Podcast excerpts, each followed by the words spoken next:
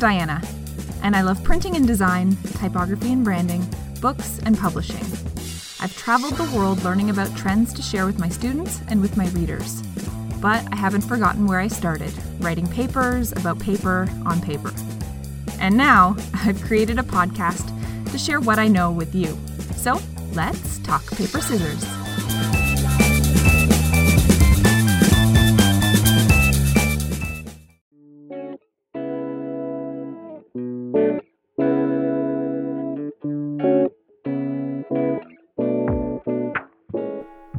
Before each new semester begins, I take a step back to see the big picture view of my upcoming courses for the semester. For courses I've taught before, I assess what worked, what should be changed. And I find this analysis always fills me with inspiration and the motivation I need to help propel my work forward. In reviewing my interdisciplinary innovation course, which I love, a gap presented itself in the week by week schedule and I needed to find a new topic to fill that gap. I typically keep a centralized document that I am continually adding ideas to throughout the year when I feel inspired to do so, so that I can look back and benefit from my former moments of inspiration. And here's the cool thing that happened this time the course lends itself well to talking about this big concept of inspiration. So, I was inspired by inspiration, facilitated by a previous inspired moment. Got all that? so, the interdisciplinary innovation course is all about communicating, working in teams of diverse individuals, and ultimately elevating one another's ideas to innovate in new realms.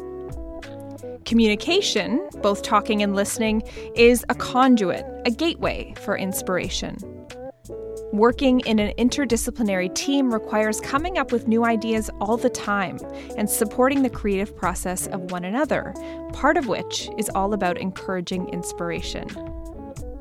Finally, innovation happens when curiosity meets inspiration meets hard work. Inspiration is an important step in the process of innovating. So, one thing led to another, that led to another, that led to another, and before I knew it, I had mapped out a three hour class devoted to this mysterious and often elusive topic of inspiration. First was a guest speaker from Pinterest on the topic of the intersection of digital media and inspiration. The second part of the class was devoted to a conversation about where inspiration comes from and individuals' experiences with it. The third and final part of the class was a hands on inspiration workshop where we tested out ways to make magic happen. Now, while we only scratched the surface of this big topic in class, so many incredible insights were gained that I felt inspired to create this three part mini series that mirrors the in class experience. So, in this first episode, I sit down for a conversation with Riley Stevens, creative strategist at Pinterest, who we had the pleasure of hosting in class a few weeks ago. Riley has an unrivaled finger on the pulse of all things culture. She leverages her understanding of industry trends, technology, and branding to help advertisers devise game changing marketing strategies. Riley has worked at agencies such as Sid Lee and Vice Media, and she's been an integral part of national campaign launches for brands and retailers, including Coca Cola, General Mills, Ford, Google, and Lululemon. She's also contributed to CBC Radio, giving her perspective on the latest in retail and commerce. Her thinking has also been featured in publications like Bloomberg Business and the Retail is Your Business podcast. So, class is about to start. Find your seats, grab something to write with, and let's get into today's conversation with guest Riley Stevens. Hi, Riley. Hi, Diana. How are you? I'm doing well. How are you? I'm great, thank you. And so, for this discussion, I think maybe the best place to start is t- if you can tell us a little bit more about what you do at Pinterest. Yeah, for sure. So, my role at Pinterest is creative strategist, uh, a role that, quite frankly, I didn't know existed prior to joining Pinterest. Uh, and basically, what that means is that I work within the sales organization to help advertisers who really want to level up their content on the platform and be able to target people in a more meaningful way, um, you know, in a more creative way to really break through the noise of, of what's online. Yeah, I didn't know that that existed either. So that's that's fantastic that that you're able to kind of bridge that gap for advertisers and and work at Pinterest, which I can imagine is a really inspiring place to be. It is inspiring and and you know, I think that inspiration is is built into the DNA of Pinterest. And in another conversation that you and I had with one another, we talked a bit about um, the fact that online spaces just don't feel as inspiring, perhaps, as they once did. So, can you just speak more to that? And, like, why is that, do you think? It's a really, really great question. I really believe that sometimes we confuse the terms uh, inspiration uh, and newness. And what I mean by that is when something is new, it has that uh, that shiny object effect. It feels really fresh. It's really exciting. You want to get into it. You want to use it. And then after a little while, it might lose its uh, luster a little bit. And, you know, I feel that with so many products that are integrated into our lives now, when they were new and and uh, we were exploring them for the first times and in the days where we used to actually have to go online um, it was really exciting and it was inspiring to see how we could be connected across the world and now I feel that platforms really have um, put inspiration uh, or its newness, I guess you could say, on the back burner. And a lot of companies, quite frankly, just don't have inspiration built in uh, into them, or they're they're not building their platforms with inspiration in mind. So we might feel inspired when a new app goes live and we're exploring something for the first time. But um, in order to really sustain that inspiration online or in online spaces or on platforms, we really need to be building it into its DNA. Mm, yeah. And I like that distinction you make between inspiration and newness because as we enter into the 20 something year of the internet being available to many of us uh, in our homes, it's it feels to me anyway like a little bit more of a, a burden these days like I, I mm-hmm. do all of my work my live my my life online and it's less of a space perhaps that feels or the space feels less inspiring than than like you said it used to it's so true and, and i actually read a stat not so long ago that said that canadians spend one third of their waking hours online I'm surprised it's not more, to be honest, because in my day to day life, it sure does feel like a lot more. So, my point of view is really that we need inspirational spaces more than ever. Um, we need to find refuge in places that are online that can really take us um, offline. And that's something that I'm really proud to say that Pinterest does as well. You know, we build our platform not with the intention to um, keep people um, you know, keep people on it for as long as possible, but actually to take people off of it, to inspire them so much that they want to go try something new, buy something new, make something new. So it's really exciting. And, and I feel very proud for that reason to, to be a part of the organization. Hmm. When I have my phone in hand and that subconscious brain just starts clicking mm-hmm. away at, at different apps, I find that yes, absolutely. For me, if I'm in a mood to try something new, to be open to to inspiration, whatever that may be, that's exactly where my finger automatically goes or my thumb clicks Pinterest versus different places like mail where okay, I need to get something done or Instagram, I need a distraction. Like Pinterest for me is exactly as you describe it, just a place where I can go and and and explore this digital space of like, ooh, what what could I do? What what are the possibilities? Totally. And I think it's really interesting. When I started at the company, I heard the term inspiration so often, so frequently. And it got me really curious about like, what does that even really mean?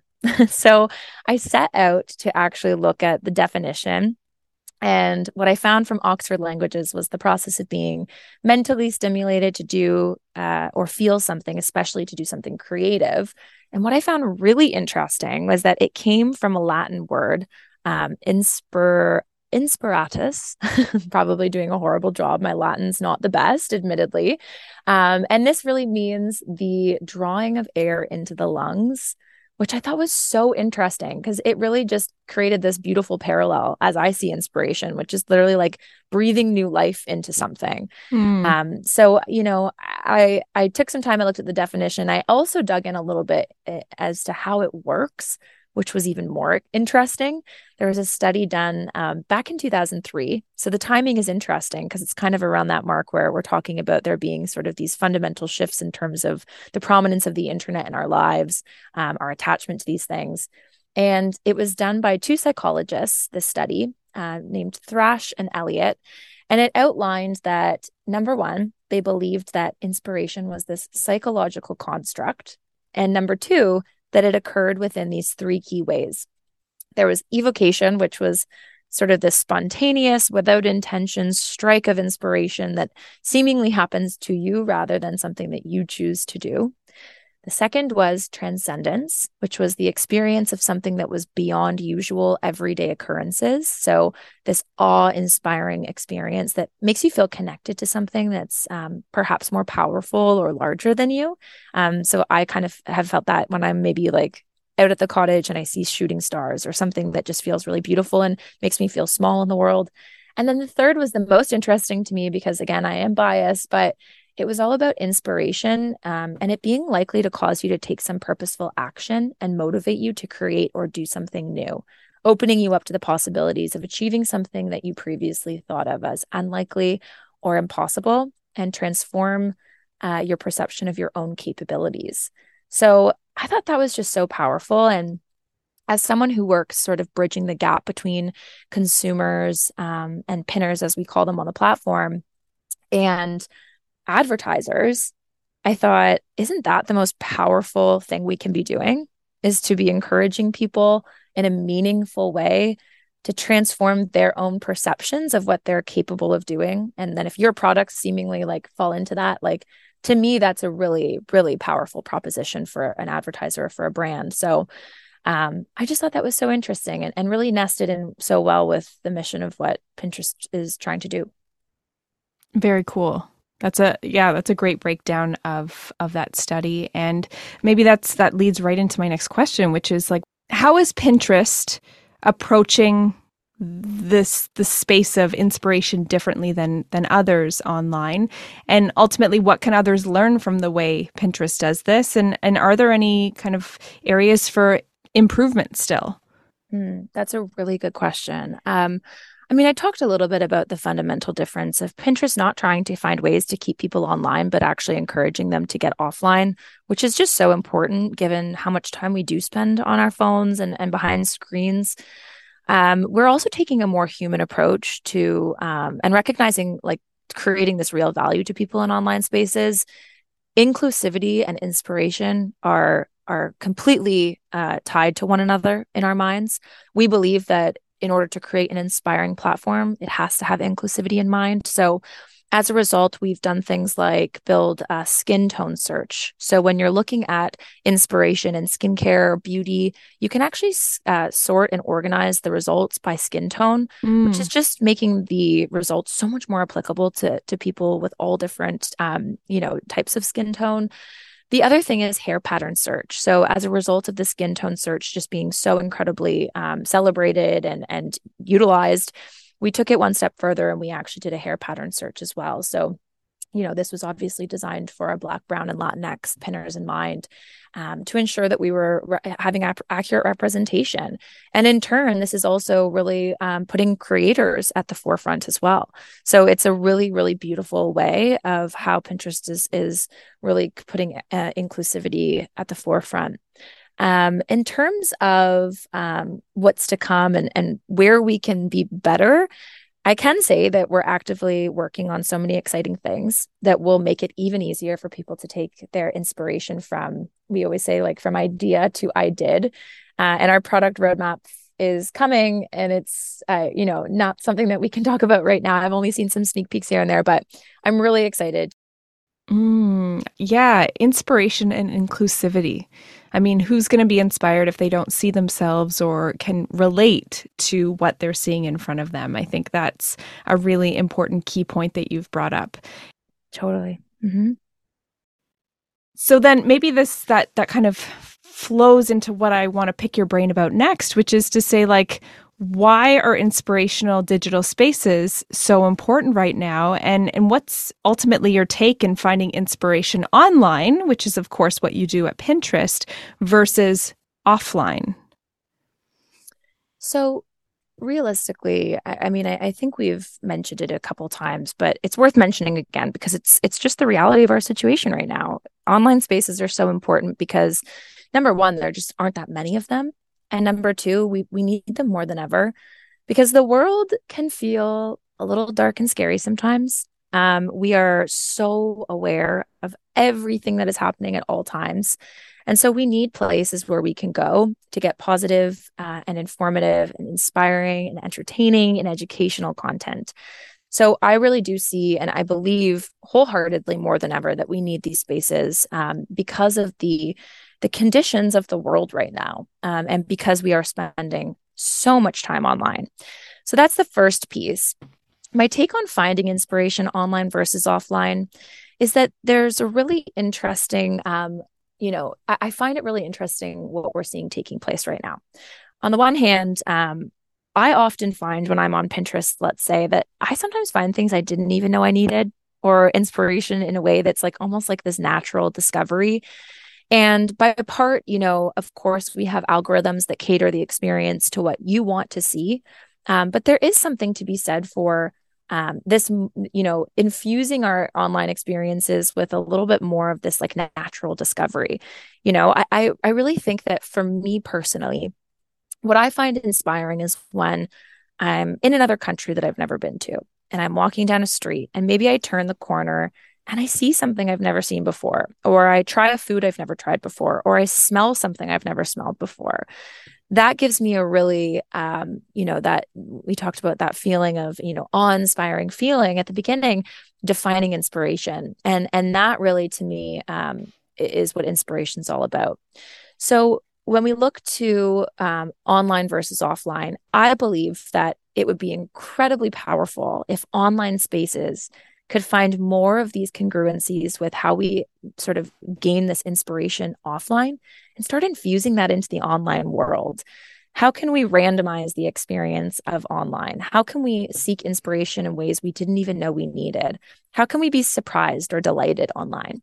And so I really see inspiration as being something that, yes, it's going to fundamentally act differently online versus offline.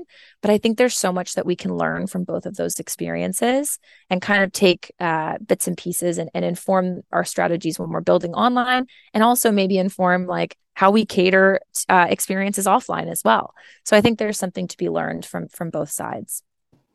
Yeah, and the sensory aspect to me is super interesting like I know we don't yet have smell-o-vision or whatever, whatever the Simpsons probably proposed in an episode 15 years ago. But uh, maybe that's part of it too. I mean, who knows what types of kind of tactile experiences, uh, all sorts of sensory experiences that might be possible in the future and and how that might relate to what we see on Pinterest or what we see in other spaces. So interesting. I totally agree. And I think we are going to look back, probably not so far uh, from now, and think, wow, we were in chapter one, page five of, of the story of what online spaces will look like. And personally, I'm really excited about what the future holds. I think you know, as much as it can be really easy to look at what's happening in the world right now and maybe feel discouraged or maybe feel like things aren't, you know, all all rosy, you know, that's true but also there's so much that's going to so much greatness that's going to come from this time. And i'm really really excited to see how inspiration can be at the core of what we're building online. I'm excited to see how we can continue to use technology to create more inspiration and really design spaces with humans in mind not just consumers. Um, i think that's a really important piece to um, you know to mention as well is that at the end of the day the people that we're targeting our messages to are people just like you and I, Diana. So, you know, we're people. We've we're multifaceted. We're not just a persona. Um, and so, how can we start to to really build in messaging from from an advertising perspective? Because of course, this is where I spend my my days, um, and and and really build with humans in mind as well. Mm, hmm Yep, bringing it back to the humanity, the connectedness, the the sensory experience, and and how all of that comes together online. So uh, ultimately, what do you believe then is at the intersection of digital media and inspiration? That's a big, loaded question. Seriously, no pressure. Um, you know, if I were to sort of take all of my my my mind's going to a million places, admittedly, but to to really simplify it, I would have to say exceptionally good content and the opportunity to redefine what it means to have a digital experience. So when I say when I say exceptionally good content, I just mean, you know, more more human. We've talked about that. More uh, relevant, more inspiring, more inclusive, um, you know, and and just really really good content. Uh, and the second thing is, of course, redefining what it means to have a digital experience. Like, I love the idea of thinking up these big, crazy ideas. Let's do something that's never been done. Let's try something that sounds totally crazy. To me, I really believe that that's what's at the intersection of digital media and inspiration. Love it. Love it. Thank you so much, Riley, for taking the time to, to chat today. I think this was a huge eye opener for me in terms of what what is possible. And I know we chatted probably four or five weeks ago in class, but even today, kind of some of these ideas coming to light again. I'm like, oh yeah, I forgot, I forgot about that piece, or oh yeah, that that makes a lot of sense, and I I feel inspired. So thank you. Oh, thank you so much. Thanks for having me. It was great to chat.